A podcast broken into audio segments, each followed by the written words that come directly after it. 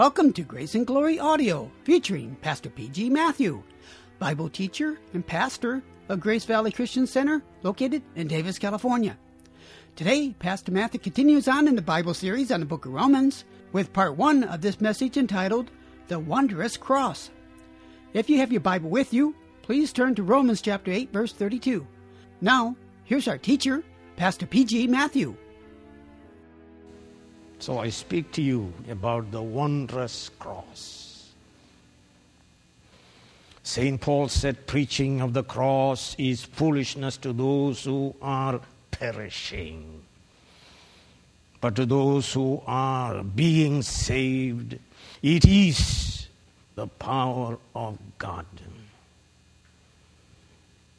He says, For I resolved to know nothing while I was with you except Jesus Christ and Him crucified.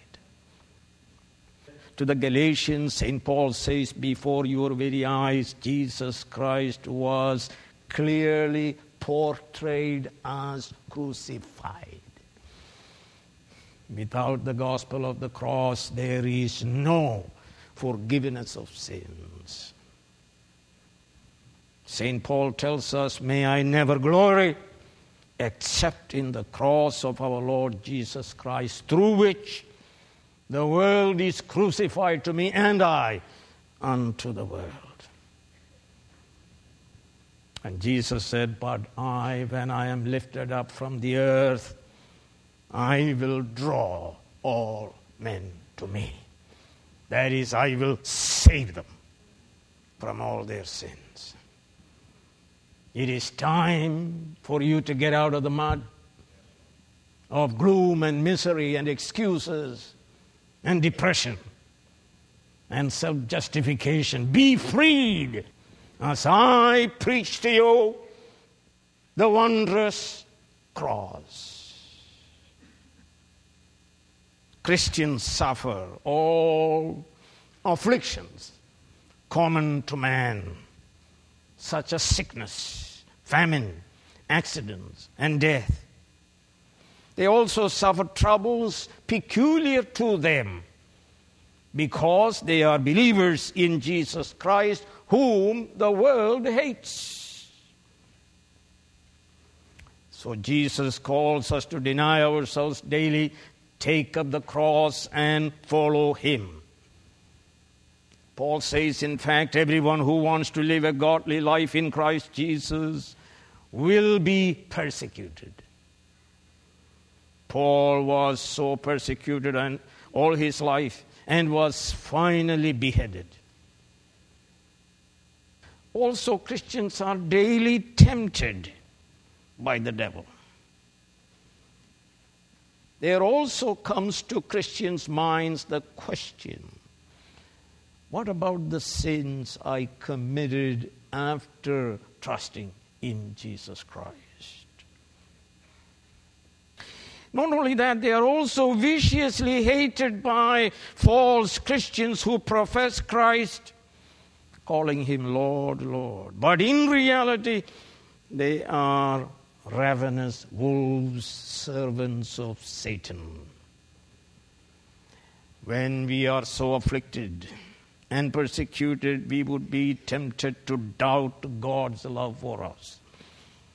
John the Baptist, while he was in prison, doubted whether Jesus was the Messiah or should he wait for another. Jesus assured him he was the true Messiah.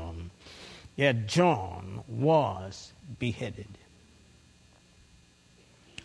So in Romans 8:32 a second unanswerable question is put forward to assure us God's infinite love toward his elect shall never diminish. It remains constant from eternity past to eternity future. And he provides us the most powerful argument. Know this argument from the wondrous cross Meditate on it and you can live and die for the glory of God in triumph. This argument, I say, is the ground of all our confidence in life and in death. Listen to St. Paul before he died. He said this, For I am already being poured out like a drink offering, and the time has come for my departure. I have fought the good fight, finished the race, kept the faith. Now there is in store for me the crown of righteousness, which the Lord, the righteous judge, will award to me on that day, and not only to me, but also to all who have longed for his appearing. Three things we want to say to you from this text. First, the Father spared not. Second, the Father gave him up. The third, the blessings that flow to us. He who did not spare his own son in the Greek St. Paul uses a two letter particle, ge. Untranslated in New International Version, it is an intensive particle. It means indeed, surely. He who indeed did not spare his own son. It is intended to magnify the love of God for us in His saving act of handing over His Son to be crucified. God the Father's great generosity of love toward us is expressed in this intensive particle. So we read 1 Corinthians 1:30 it is because of God the Father that you are in Christ Jesus. So this particle intensifies the love of God the Father to us. Believe that. He did not spare his own son. Let's understand what that means. His own son Paul used it in verse 3 of this chapter for what the law was powerless to do, God did by sending his own son, his own son by nature. We are adopted sons by grace. His own son, his one and only son, the second person of the Holy Trinity, God did not spare him. Theological liberals do not believe this. For them, Jesus is a mere man like us, actual son of Joseph and Mary by natural generation, a sinner son who thought he was God. Yes, they would say he was a good man. Yes, a moral teacher, a reformer, a revolutionary, the first Marxist, a friend of the poor and the downtrodden, a community organizer. And he died, never rose again. A somewhat deluded man. No! The scripture says the Father did not spare his own Son. The Jews tried to kill him because he was calling God his own Father, making himself equal with God. For this reason, the Jews tried all the harder to kill him. Not only was he breaking the Sabbath, but he was even calling God his own Father, making himself equal with God. He did not spare his own Son. In the beginning was the Word, and the Word was with God, and the Word was God. The Word became flesh and dwelt among us. We have seen His glory, the glory of the one and only who came from the Father, full of grace and truth. No one has ever seen God, but God, the one and only, who is at the Father's side, has made him known. He said, I and the Father are one. We are not stoning you, Jesus, uh, they said, for any of these, replied Jews, but for blasphemy, because you, a mere man, claim to be God. That's the liberal view. A mere man. Thomas confessed finally and said to Jesus, My Lord and my God. God did not spare his own Son, who is eternal deity. He is the unique Son. Hebrew 1 3 The Son is the radiance of God's glory and the exact representation of His being, sustaining all things by His powerful word. And in Colossians 2 9, for in Christ all the fullness of the deity lives in bodily form. And the Father so declared, This is my beloved Son in whom I am well pleased. And we read in Romans 1 4, and who through the Spirit of holiness was declared with power to be Son of God by his resurrection from the dead, Jesus Christ our Lord. In Galatians 4 and verse 4. But when the time had fully come, God sent his Son, born of a woman, born under law.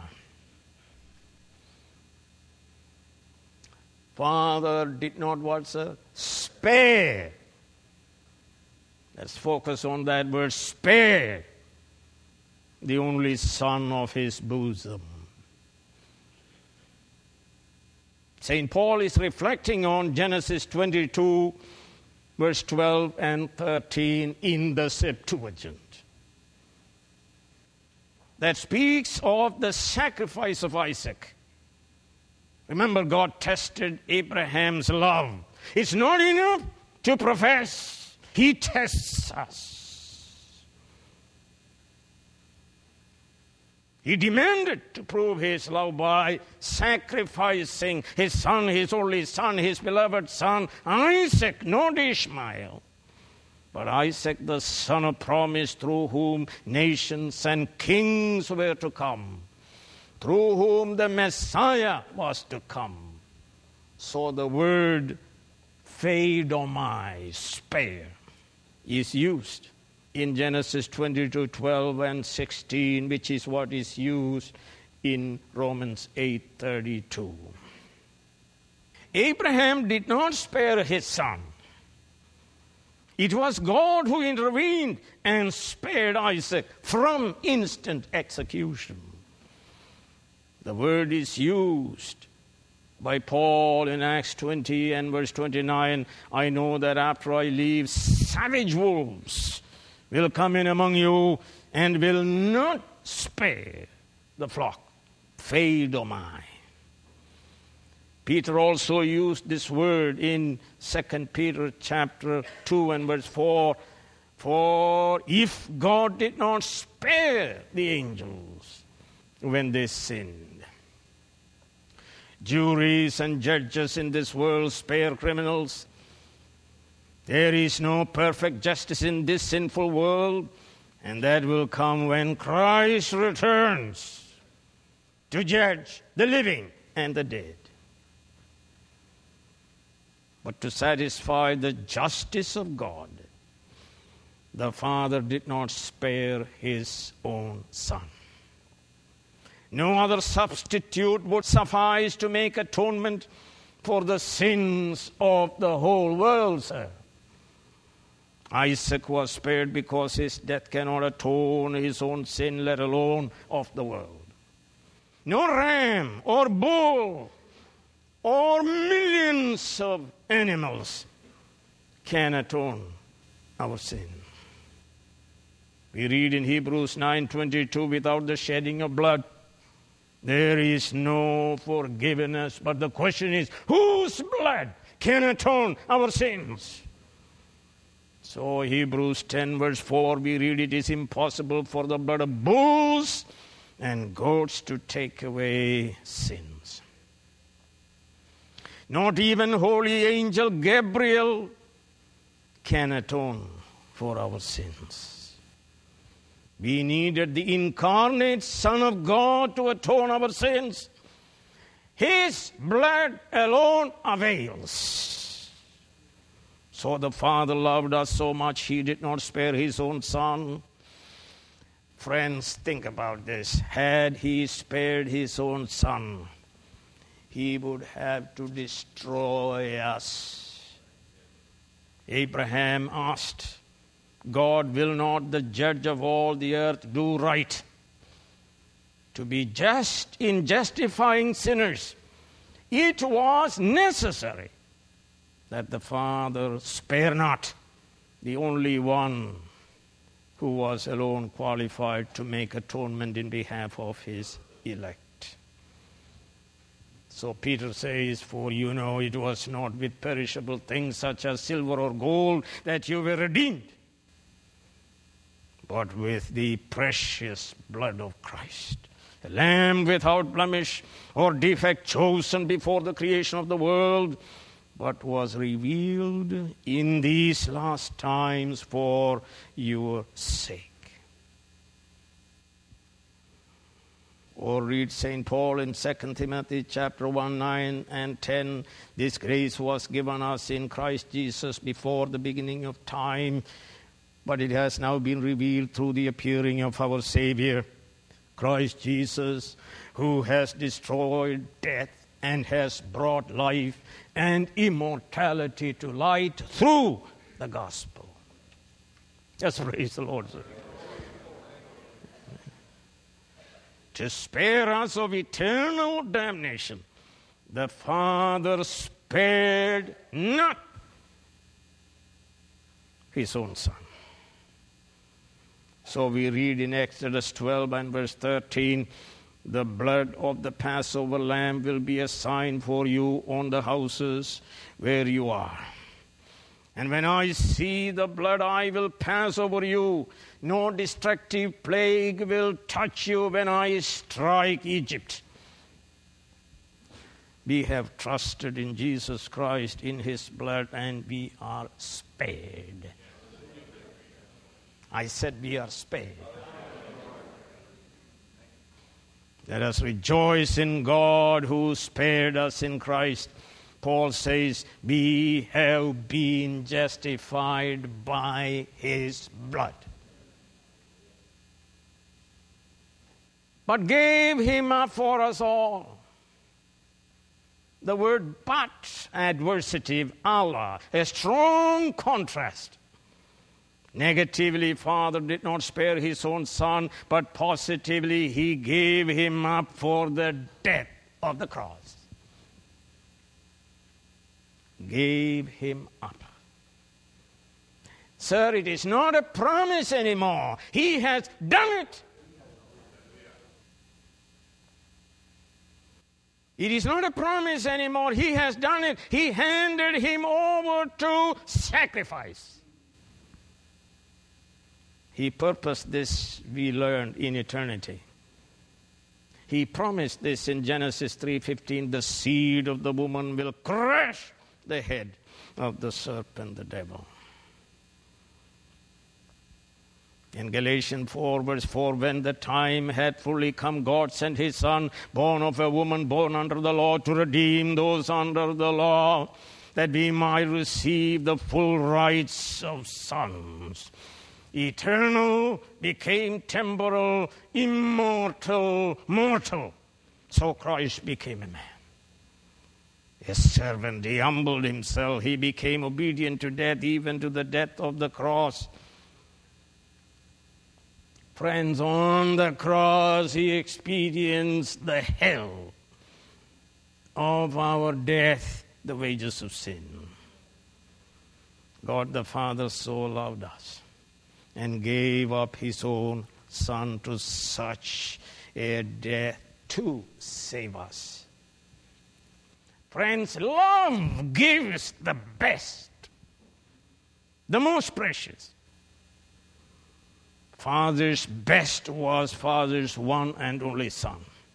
He gave him up to save us by his substitutionary death. Friends, the cross of Christ preaches God's eternal, undying, never failing love to us. Our love for God at times may fail, but the Father's love never fails.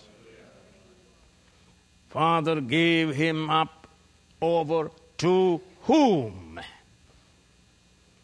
Luke 22, verse 53 Every day I was with you in the temple courts, and you did not lay a hand on me. But this is your hour when darkness reigns. Father handed him over to the powers of darkness. John 14:30 I will not speak with you much longer for the prince of this world is coming handed him over to the prince of this world.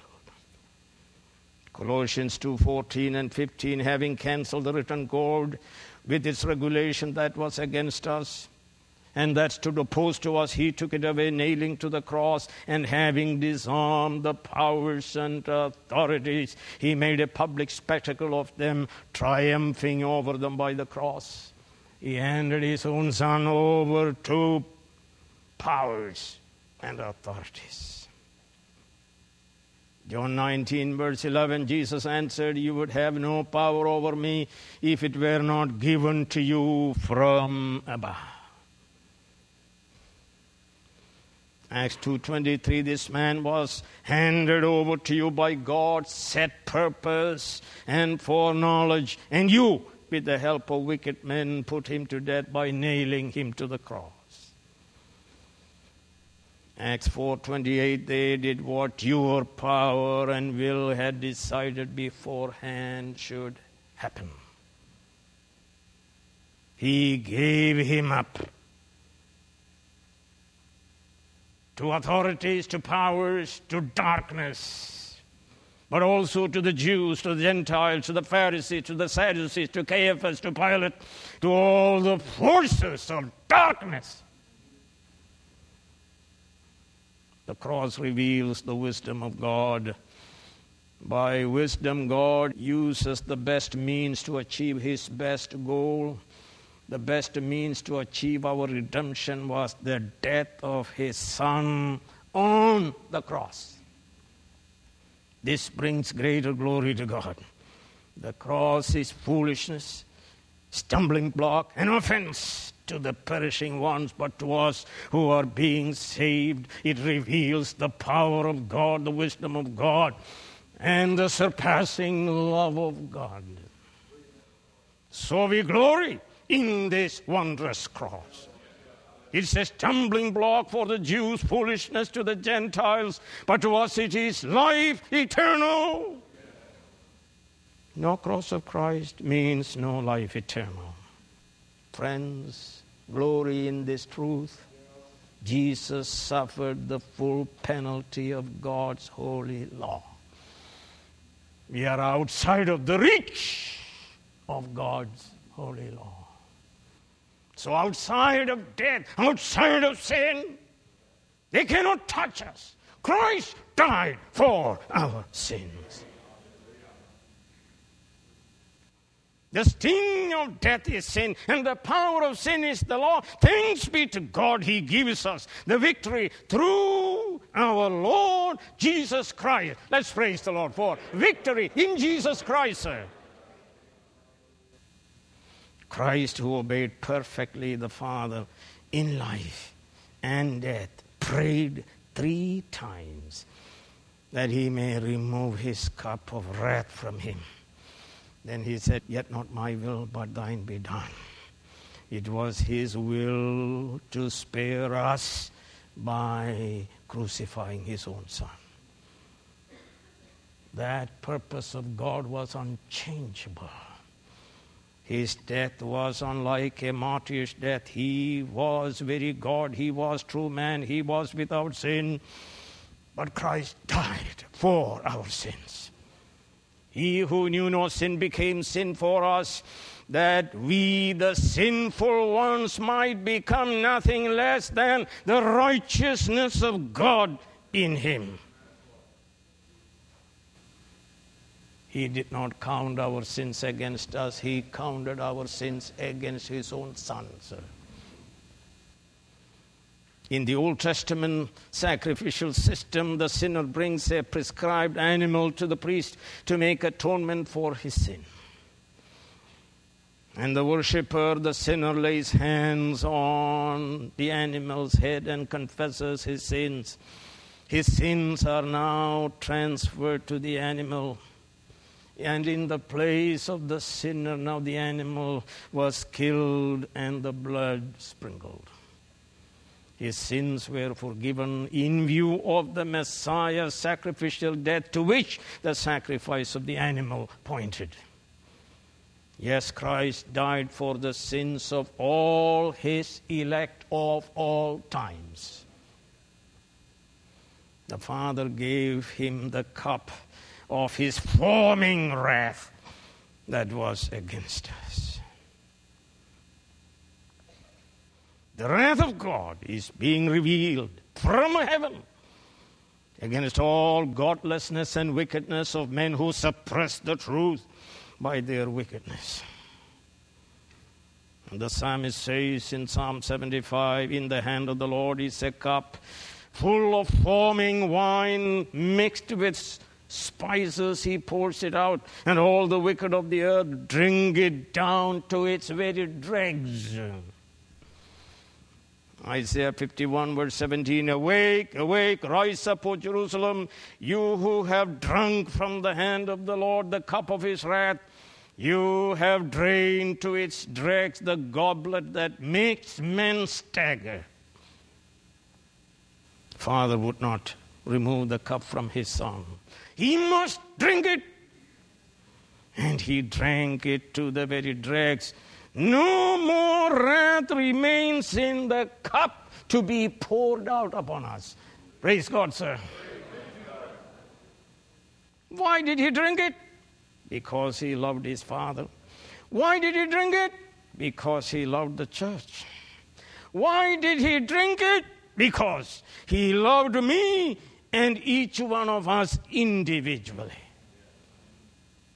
He will see his offspring and prolong his days, and the will of the Lord will prosper in his hand. Husband, love your wives just as Christ loved the church and gave himself for her. Paul says, Listen to this glorious chorus I have been crucified with Christ. I no longer live, but Christ lives in me. The life I live in the body, I live by faith in the Son of God who loved me, can be said together, who loved me and gave himself for me. Oh, the high price of our redemption. Not silver or gold or thousands of lambs Prophet Hosea redeemed his sinful wife from the slave market for 15 shekels of silver, plus a homer and a lethek of barley. Death of God's eternal Son, his beloved Son, was the price for our redemption. The Father abandoned his own Son on the cross upon whom all our sin was laid. So he cried out, My God, my God, why hast thou forsaken me? The answer is, Because I love every elect sinner personally with everlasting love. There is no other way to redeem them but by your death in their stead. Friends, look at the cup. As I said, no more wrath in it. So no wrath is against us to be poured out. All our sins are forgiven. Christ's righteousness is imputed to us. Oh, the glory of what we call in theology the double transaction. Our sins, all of it imputed to His own Son, and His righteousness imputed to us. Now, friends, we are given a cup, and that is a different cup. It is the cup of salvation. Psalm 116, verse 13. It is the cup of blessing. 1 Corinthians 10, 16. It is the cup that runneth over. Psalm 23, verse 5. My cup, friends, runs over. I give them eternal life. I have come that they may have life and what? And more abundantly and overflowing. Blessing cup. Friends, there is expiation and propitiation. God not only forgives our sins, but God is reconciled to us. He is not angry with us anymore. He is gracious to us. We come now boldly to the throne of grace. We have now fellowship with the Father and the Son in the Holy Ghost. No, Jesus Christ did not die on the cross to change Father's mind. It was Father's plan to save us this way. It was His love for us that spared not His Son. Friends, so Father loved us and therefore gave His Son up to the death of the cross. We all, like sheep, have gone astray. Each of us has turned to his own way, and the Lord has laid on him the iniquity of us all. Isaiah 53:10 it was the Lord's will what is it to crush him and cause him to suffer. God presented him Romans 3:25 God presented him as a sacrifice of atonement. Romans 5 8, but God demonstrates his love for us in this while we were still sinners, Christ died for us. Professor John Murray quotes Octavius Winslow in his commentary Who delivered up Jesus to die? Not Judas for money, not Pilate for fear, not Jews for envy, but the Father for love. Cursed is the man who does not uphold the words of this law. We read in Deuteronomy 27. Paul says Christ redeemed us from the curse of the law by becoming a curse for us. Psalm 22, 12 and 13. Many bulls surround me, strong bulls of Bashan encircle me, roaring lions tearing their prey open their mouths wide against me. Psalm 22 16 Dogs have surrounded me, a band of evil men have encircled me. They have pierced my hands and my feet. And the last words of Psalm 22 they will proclaim his righteousness to a people yet unborn, speaking about us. And what are they going to say? For he has done it tetelestai. It is finished. The work of redemption is finished. Hallelujah. Professor John Murray in Redemption accomplished and applied, he says this there was only one who bore the full weight of the divine judgment, and he bore it so as to end it. Friends, in view of this Father's action, and Christ's obedience. When you look at the wondrous cross, how can we ever doubt God's love for us in life and in death? He gave him up for us all. For us all. Father gave him up for us all. For us all means in our place and for our salvation. Christ's life and death were substitutionary. His active and passive obedience was in our place and for our eternal salvation. Forgiveness of sins and perfect righteousness came to all who trust in the person and work of this divine substitute. Isaac asked his father, Where is the lamb for the burnt offering? Abraham said, Jehovah Jireh, the Lord will provide. Friends, Jesus Christ, God's own Son, is our Jehovah Jireh. The Lord will provide. The Lord will provide. In Jesus Christ, the Lord will provide everything that we need. Christ is our only vicar. His death was vicarious in behalf of us all. There is no universalism here. Jesus did not die for each and every one of the world. Christ died only for those whom the Father foreloved, predestinated, called, justified, and glorified. There is a definite number of people from all the families of the earth. You go home and check this. The us of verse 31 is the those of verse 29 and 30. It is the same as the us of verse 32 and 33 and 34 and 35 and 37 and 39. The elect of God. Not everybody in the whole world.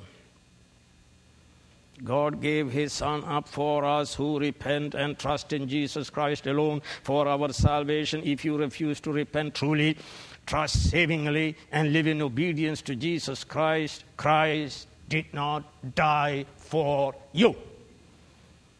And finally, friends, how shall he not together with him freely give us all things? Heavenly Father, we pray, perform your miracles, deliver people, set people free. We are set free people from all our physical, mental, psychological slaveries and make us slaves of Jesus Christ. In Jesus' name, amen. You have been listening to Grace and Glory Audio, a part one of this message entitled The Wondrous Cross. Come back soon for more transforming Bible teaching from Pastor P.G. Matthew.